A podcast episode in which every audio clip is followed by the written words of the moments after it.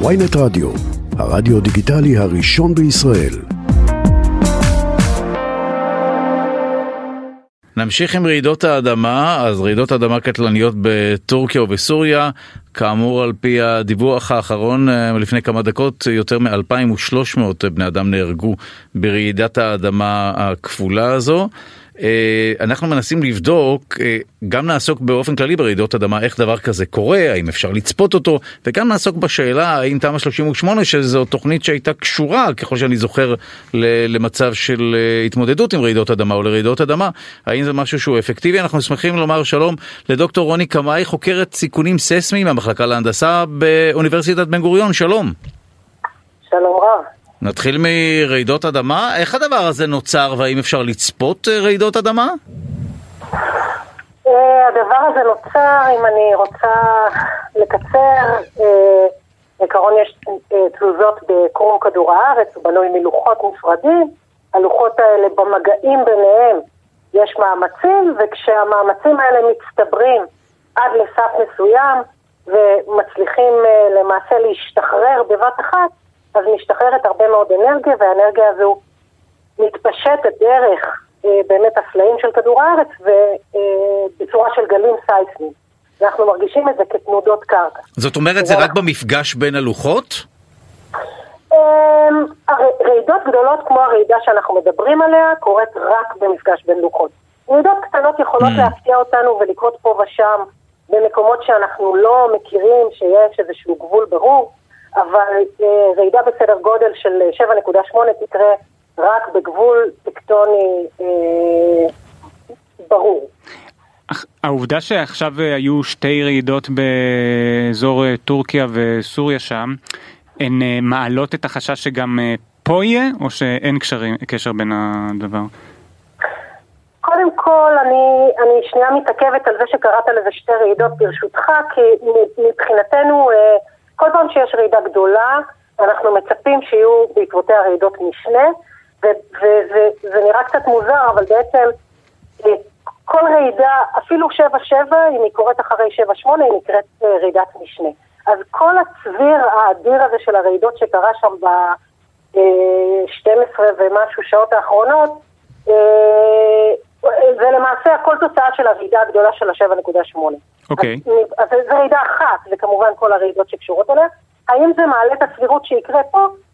אה, בעיקרון, לא. אני נזהרת, כי הכל יכול אה, בסוף להפתיע אותנו, אבל תיאורטית אנחנו לא מצפים שיש... אה, זה כן קשור לאותה מערכת, השבר הגדול שעובר אצלנו פחות או יותר בגבול המזרחי של ישראל, קשור לאותה מערכת, אבל אנחנו כן נמצאים במרחק של 500-600 קילומטר מהרעידות האלה, ו- ואם פתאום מחר בבוקר אה, אה, תתרחש פה רעידה, אנחנו בדרך כלל לא נקשר אותה אפילו לרעידה ששם, זה מרחק גדול. עכשיו, אה, הניסיון להתמודד עם רעידות אדמה בארץ, מה מצבו והאם. תמ"א היה קשור לעניין ומה, יש הרי ביקורת על תמ"א, אם תוכלי לתת לנו את דעתך על הנושא. זה המון, המון שאלות ביחד. סליחה, אה, אחד אחד. תראה, מה, אני חושבת שמדינת ישראל אה, ברמה המערכתית, מבחינת מדיניות, זה לא, לא מפתיע אף אחד אם אני אגיד שאנחנו צופים שתהיה רעידה גדולה. כלומר, זה משהו שהוא על השולחן כבר, אה, הייתי אומרת, עשרות שנים, זה ברור, ומדובר על זה הצפי הוא מבחינה סטטיסטית? כי פשוט יש רעידה אחת לכמה זמן? אז זהו, זה בדיוק, זה לא ספציפי, זה דווקא מין סטטיסטי, אה, אלא אם כן אמרת סטטיסטי. אמרתי סטטיסטי, כן. כן, כן, כן, כן. סליחה, אז נכון, אנחנו לא יודעים בדיוק איפה ובדיוק מתי היא תקרה, אנחנו יודעים שבערך, אם אנחנו מסתכלים אחורה בהיסטוריה, היו פה, אה, היו פה רעידות גדולות שהחריבו ערים. בהיסטוריה שלנו הייתה רעידה ב-1927 ביריחו, הייתה רעידה ב-1837 אה, צפונית, אבל אה, היא פגעה מאוד בצפת. אה, היו, היו רעידות בהיסטוריה שגרמו להרבה מאוד נזקים, ולכן אנחנו עושים איזשהו חישוב ואומרים, טוב, בערך פעם במאה שנה צפויה פה רעידה הרסנית. אבל אפשר לצפות דבר כזה? זה משהו שיש סימנים מקדימים בכל הססמוגרפים? יש, יש, יש דרכים שונות אה, לחשב, למשל יש חוקר במכון הגיאולוגי בשם יריב חמיאל ש, שבוחן את תזוזת הלוחות בצורה של GPS ומראה שיש הצטברות של מאמץ, זאת אומרת אנחנו מצפים שתתרחש רעידה מסוימת. אז יש כל מיני דרכים, גם על ידי מעקב אחרי רעידות קטנות, אנחנו יודעים שצפויה פה רעידה. אבל זה עדיין לא אומר שאנחנו יודעים בדיוק איפה לאורך השבר שלנו היא תקרה ומתי היא תקרה. כלומר, כשאני אומרת צפויה רעידה, זה אומר שיכול להיות מחר בבוקר, וגם יכול להיות עוד 20 שנה, וגם יכול להיות אפילו עוד 100 שנה. כלומר, יש פה mm. המון המון טווח אדיר של אי ודאות סביב הדברים האלה. בעיקרון, כן, אנחנו מצפים שמתישהו, נניח בעשר שנים הקרובות, תקרה פה רעידה mm. משמעותית. כשאני אומרת משמעותית זה לא אומר שאנחנו, אני מאוד מאוד מקווה שלא נראה את התמונות שאנחנו רואים כל היום שמגיעות מאזור טורקיה. משתי סיבות, א', הרעידה שקרתה שם הבוקר היא באמת גדולה מאוד. אמ, אני לא אגיד שהיא בלתי סבירה לישראל, אבל היא ממש ממש ברף העליון שאנחנו נערכים אליו. כלומר, היא מאוד גדולה. אורך הקרע היה 200 קילומטר, זה מאוד מאוד גדול. אה,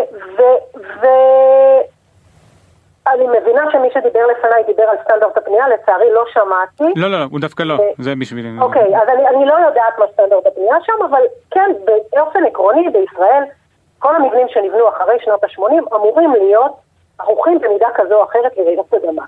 אז אני מקווה שמצבנו יהיה יותר טוב, אבל בהחלט אה, אה, אנחנו כן צופים נזק משמעותי, אם חס וחלילה תקרה פה רעידה כזאת, אה, יהיה נזק משמעותי. השאלה כמה משמעותי.